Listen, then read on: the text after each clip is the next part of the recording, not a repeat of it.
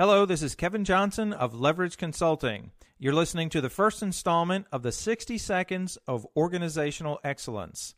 In this first installment, I'd like to answer a question that I get weekly, and that is Should I wait to hire the perfect employee? Well, let's first look at what is the perfect employee? Do they have the perfect attitude or the perfect skill set or a combination of both? Well, we're probably looking for the purple unicorn if we're looking for the person that has the perfect attitude and the perfect skill set. So let's look at the one thing that is going to define the perfect employee in the long run, and that's the one that has the great attitude.